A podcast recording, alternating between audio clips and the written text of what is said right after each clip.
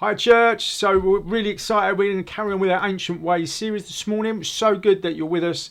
So, today we are going to be looking at the whole topic of Sabbath rest.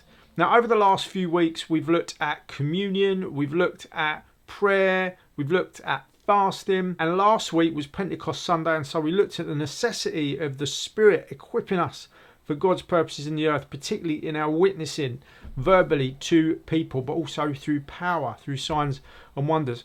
And so this week, as we start looking at Sabbath rest, much like on other weeks, we're going to start with a video from the Bible Project, which basically shows us theologically the whole principle of the Sabbath.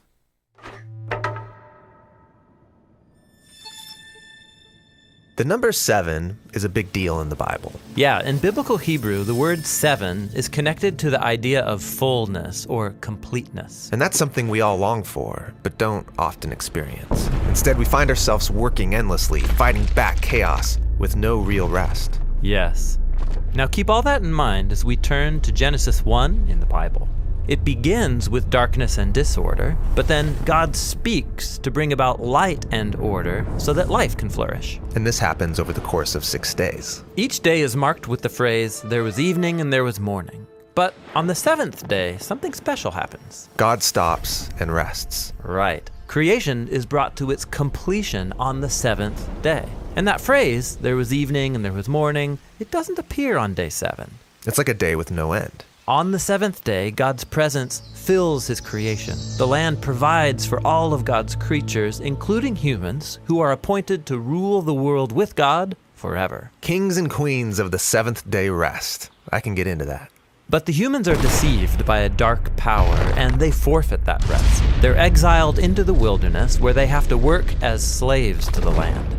Until they die and return to the dust from which they came. But God wants to restore humanity back to that seventh day rest. So he chooses to give the family of Israel that experience of ultimate rest so they can share it with others. But how? They're in Egypt, slaves to an oppressive empire who's grinding them into the dust. So God confronts Egypt and he liberates the Israelites, taking them through the darkness and chaos on the way to the promised land. Now, while they're on their way, they find themselves in the wilderness. It's easy to get lost, life is a struggle. They're not in the land of rest yet. But while they're on the way, God invites them in the wilderness to start living as if they're in the promised land. But how do you practice the future rest in the wilderness? Well, God tells them that every seventh day they are to stop their work, or in Hebrew, to Shabbat, so that they can rest and enjoy God's good world. So take a whole day to live as if the ultimate rest has already come. Yeah, this is the Sabbath, celebrated every week on the seventh day. But there's more. The Sabbath is just one of seven festivals that Israel practiced every year, each one anticipating that seventh day rest. That is a lot of sevens. And there's even more. Every seven years, the Israelites were to liberate slaves, forgive debts, and let the land rest for a whole year. And then, every seven times seven years was the ultimate seventh day rest, called the year of Jubilee. If anyone had lost their land or gone into debt, all was forgiven, everything restored. Wow, so the Sabbath, these feasts, the year of Jubilee, it's all pointing towards the hope of future rest. Right. Now, when the Israelites went into the land, they forgot their God, and so they forfeited their chance for rest in the promised land. They're exiled and enslaved again by an oppressive nation, led back into a world of chaos and disorder. But Israel's prophets said that their exile would end one day and that the ultimate jubilee of freedom and rest would come, but generations go by and they're still waiting. It's at this dark point in the story that Jesus appears, and he launches his public mission on a Sabbath day. Yeah, he read aloud from the scroll of Isaiah, saying that it was time for all captives and slaves to be released because this was the year of the Lord's favor. What did he mean, this is the year of the Lord's favor? He was talking about the ultimate Jubilee. Ah, also, Jesus is claiming that seventh day rest would come through him. Right, he said that he was the Lord of the Sabbath, and he confronted disorder and darkness in all of its forms, liberating people from sickness, sin, even from death itself. Yet, Jesus was killed, so even his work was undone. Well, it seemed that way. But notice, Jesus timed his death to take place at the end of the week. His body rested in a tomb during the Sabbath, and on the eighth day, he rose from the dead. Oh, wait, the eighth day? You mean the first day of a new week? Exactly. Jesus' resurrection was like the first day of a new creation, where God's light and life broke into the darkness. So, because of the resurrection, we have hope in God's promise of future rest. But we're not there yet. It's like we're still in the wilderness, where we experience struggle and pain. But as we journey towards that ultimate seventh day, Jesus invites us to experience a taste of real rest now by following Him. Or, in His words, Come to me, all you who are weary and burdened, and I will give you rest.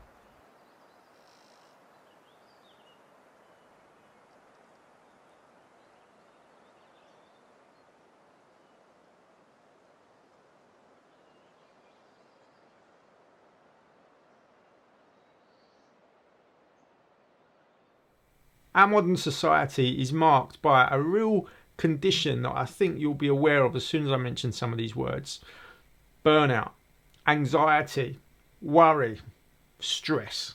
You don't need to look very far before you see these words and these terms everywhere you go, whether it be in conversations with friends or family or work colleagues, or whether it be in the news. A 2020 study in the UK of people in the workplace stated that a staggering 79% of workers in the UK said that they commonly experience work related stress. That is huge. A recent survey of doctors in the UK serving during the COVID 19 crisis revealed that one third of doctors are suffering clinical burnout. And of course, they would love to stop, they would love to recover, they would love to rest, but they can't because people's very lives are at stake. The rock band Bon Jovi.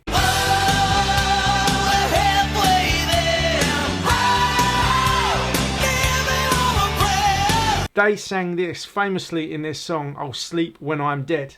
Seven days of Saturday is all that I need. Got no use for Sunday because I don't rest in peace. Don't need no Mondays or the rest of the week. I'll live while I'm alive and I'll sleep when I'm dead. Friends, hard work doing the hustle, that we're time poor. These are all part of this condition that we have, this aversion to rest. Now, as we consider Sabbath rest, what we're going to do is we're going to look at a handful of images from the Bible. We're going to start in Genesis and we're going to pick a few different ones through to Revelation. And what we're going to do, we're going to let each of these images speak to us about the journey of Sabbath rest. So, image number one is of the garden. I'll paraphrase from Genesis 1. We see God creating the earth, the heavens, all the creatures that live in it, and then ultimately making mankind. And what we see is over the first six days, God creates and he appreciates. It says that he creates the heavens and the earth, and then he sees that it's good. He creates the land and the sea, sees that it's good. He creates the things that crawl on the ground and fly in the air, and he sees that they're good. But he does that kind of at the end of each day. And it says that on the seventh day, God completed his creation and his relationship to what he created changed in that rather than create, he appreciates. And so, what I might mean by this is that God downs tools. God downs tools on the seventh day, and he's now actually entering into that creation and appreciating it for what it is. Now, God isn't downing tools because he's tired or he needs a rest. Intentionally, he is appreciating rather than creating. This is the whole point of the garden, it says that God created man, he created Adam. And then Adam's job was to tend the garden and look after it and to name the beasts. And then it says that God saw that Adam was lonely and so he plucked out a rib and he created Eve. We see that, I think, in Genesis 2. Do I imagine that they're walking along, enjoying a conversation with God, appreciating the things that they've named, the things that they've tended? And God says, Yeah, that's great. Isn't that amazing? God is, has entered into his creation to appreciate. After the six days, God is done with creating. He stops creating and he appreciates all that is made. And so the Sabbath, it's not just a day, it's a permanent, ongoing state of being that God wanted to enjoy his creation that he created with men and women without any sin.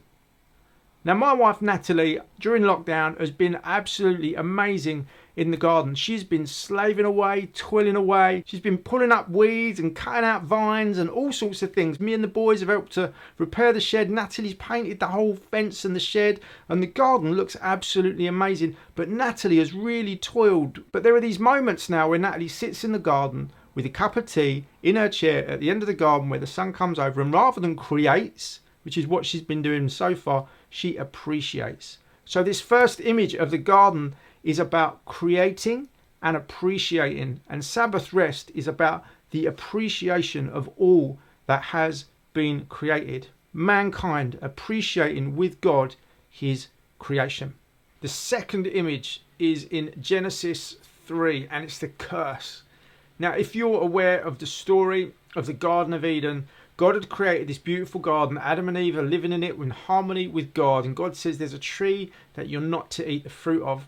And then the snake, the serpent, representative of the devil, comes and casts doubt in their mind and says, Did God really say that? The reason God said that is He doesn't want you to be like Him. He's trying to keep things back from you. He wants you to be less than you are meant to be. So Adam and Eve eat the fruit and God comes to them in the cool of the night, and already we see that the relationship is disrupted. And God says to them in Genesis 3, verse 16 To Eve, he says, I will surely multiply your pain in childbearing, in pain you shall bring forth children. Your desire shall be contrary to your husband but he shall rule over you. So this reveals to us that the relationship between Adam and Eve, between man and woman, has got a big fracture in it. That men and women aren't going to be on the same page. We think so differently, that there's going to be differences of opinion, but that men want to dominate and rule over women. All of these things are symptoms of our brokenness, of our of our striving to rule over one another and having difference of opinion. And in verse 17, God says to Adam, Because you've listened to the voice of your wife and have eaten of the tree of which I commanded you not to eat of it, cursed is the ground because of you. And so we see here God saying, You've listened to Eve rather than me. I gave you an instruction and you've obeyed Eve and you've disregarded me. That's the height of idolatry to disregard God for another. And, and Adam has effectively made Eve his God, the one that God had provided to Adam, has all of a sudden become the pinnacle of his worship. The result of this sin, this turning away from God, actually brings disruption to the earth. That we now live in a broken world. The garden is broken, it's disrupted, and this is what this disruption looks like. In pain you shall eat of it all the days of your life. Thorns and thistles it shall bring forth for you, and you shall eat the plants of the field. By the sweat of your face you shall eat bread. And so the garden that was meant to be a place of provision and care and enjoyment all of a sudden has become a burden. It's hard to work. It's a striving thing. We're going to have sweat on our brow. We're going to be fed up with working it. It's hard to work. It's not going to provide for us in the same way because it's broken. The place of Sabbath rest, this beautiful garden, has been disrupted by the sin of our forefathers, by Adam and Eve, and we live in their line and we have inherited this brokenness in our relationship with God, in our relationship with one another, and our relationship to the world we see that the relationship with God is, is, is broken. We see that the relationship with one another is now broken. And we see the relationship with the world is now broken. And that we're going to return to the ground because we're made of dust and we're going to return to dust. Death has now entered in. And so Sabbath rest has been, in this moment, it's cursed. There is a curse that has come upon mankind. But the beautiful thing is in chapter 3, verse 15, we see the doorway out of this brokenness. There's this promise. God says, I will put enmity between you and the woman, and between your offspring and her offspring.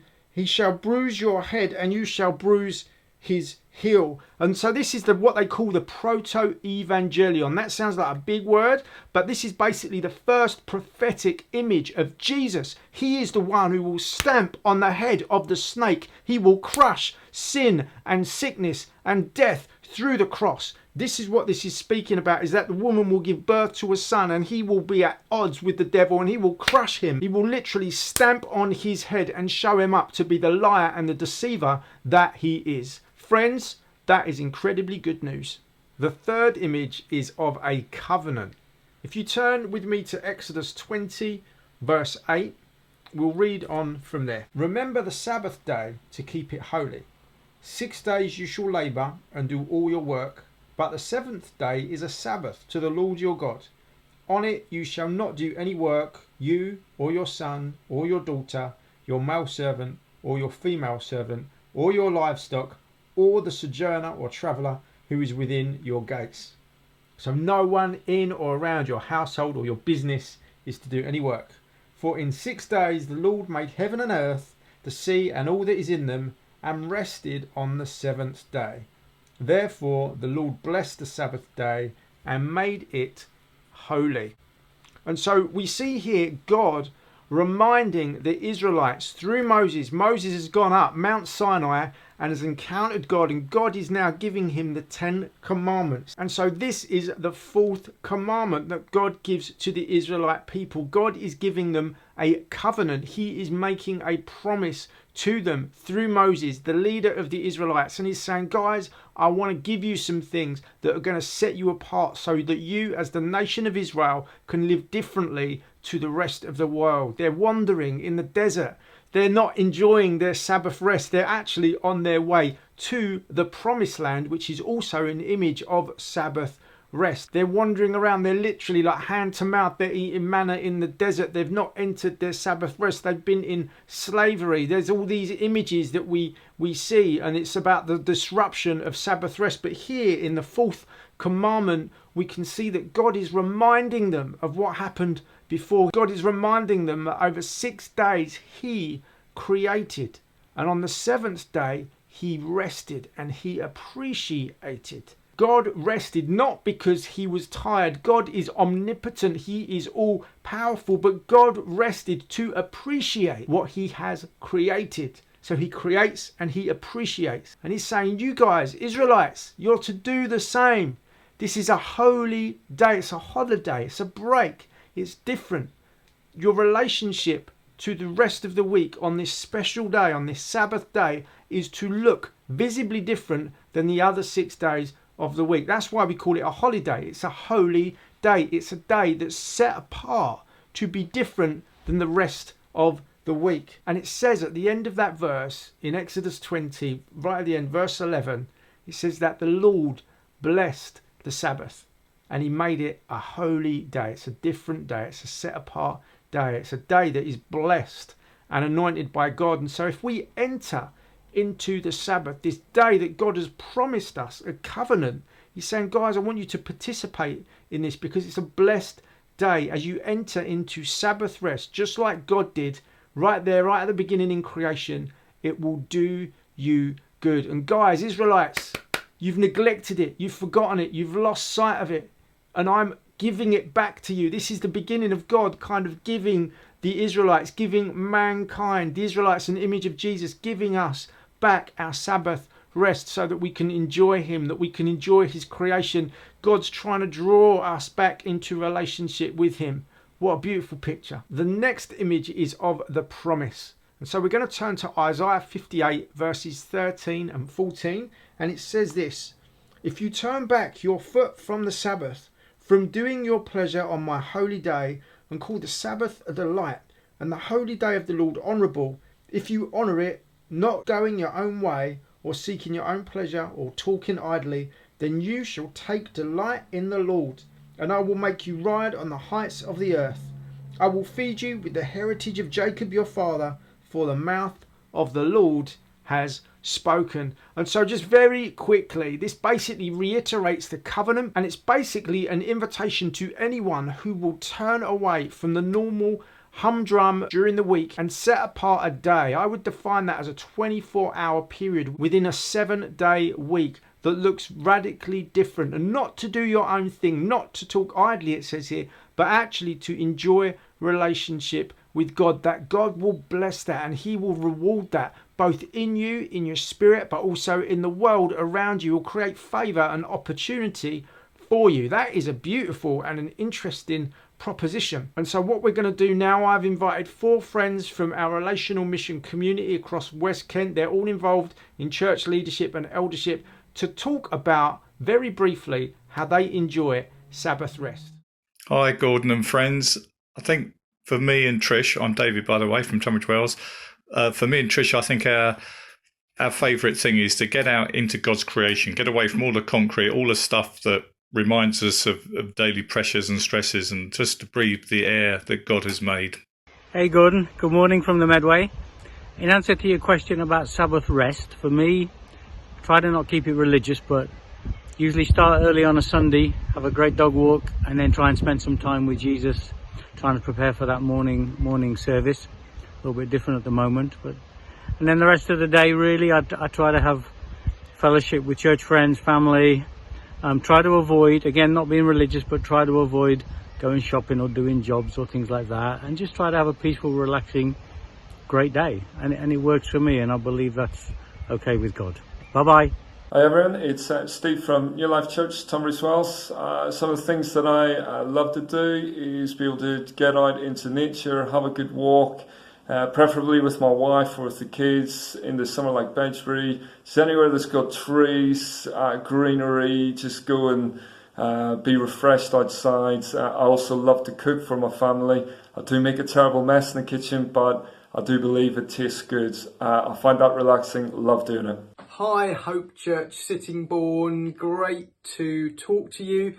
Adam here from Medway talking to you about Sabbath rest. For me, Sabbath rest is about stopping, stopping and completely changing the routine. I think it takes faith to stop just as much as it does to start. So, Sabbath is designed for us to disrupt our normal routine. Otherwise, we are in danger of going round and round and round, working uh, the same routines and rhythms, checking our email, connected in online in all kinds of ways. So Sabbath is about having a time, a day, half a day, a few blocks a week where we stop and we reflect and we review what we have done in the previous week. And so for me, Sabbath is a time where I don't check work emails, it's a time where I don't do my normal kinds of work at all. I literally uh, don't engage with it. So on a Monday, it usually is for myself and my wife. I will spend time with the family. I will go for a swim. I will walk with Susie. We will go out maybe on some trips. Um, I will rest in that way and I will reduce screen time drastically. So I encourage you, find Sabbath. God gave Sabbath to us as a gift, and it's something that we need faith to take hold of. He said, stop. He said, reflect. He said, rest. He said, review. So that, like God, we can look at what we've done and say, yeah, that's good. Praise God. Have a good week. Hope to see you soon. The penultimate concept we're now going to explore is that of the principle. There's this beautiful story in the Gospels of Matthew, Mark, and Luke. It's the same story, and it's of Jesus and the disciples on a Sabbath day going through the harvest fields. And they're picking grain and they're rubbing it between their hands and they're eating it. And the Pharisees approach Jesus and they say, What are you doing? You should know better. You're not allowed to do this on this day. It's unlawful. And Jesus says to the Pharisees, Do you not remember the story of King David? He ate the bread, the special bread of the presence that he wasn't allowed to eat, and he shared it with his other followers. Jesus, in this moment, he is explaining that this isn't about the law. The, the Sabbath isn't about a law, but it's about a principle. In the Gospel of Luke, in chapter 6, in the next paragraph, it says that Jesus then went on and met a man with a withered hand, and the Pharisees said, Is it lawful to heal this man on a Sabbath? And Jesus goes ahead and he heals him, proving that the Sabbath is a principle, it's not a law. The Sabbath was made for man, man not made for the Sabbath. And Jesus says, I am the Lord of the Sabbath. And so Jesus is declaring, I get the Sabbath more than anyone because I am Sabbath rest. And so we reach the final image. Well done, friends, for hanging in this far. This image is of the fulfillment. In Revelation 20, we see the new heaven and the new earth. There is no weeping, there are no tears, there is no death, no sickness. We are made one with God, and the devil and his schemes are no more. He has been thrown into the fiery pit, and all that remains is this new creation. All sin has been wiped away, and we enjoy Jesus as he truly is, as the risen King over all creation, and we worship him with a multitude of millions and millions upon millions of angels. Friends, this is a beautiful image. It says in Revelation chapter 22 that all effects of the curse have been broken.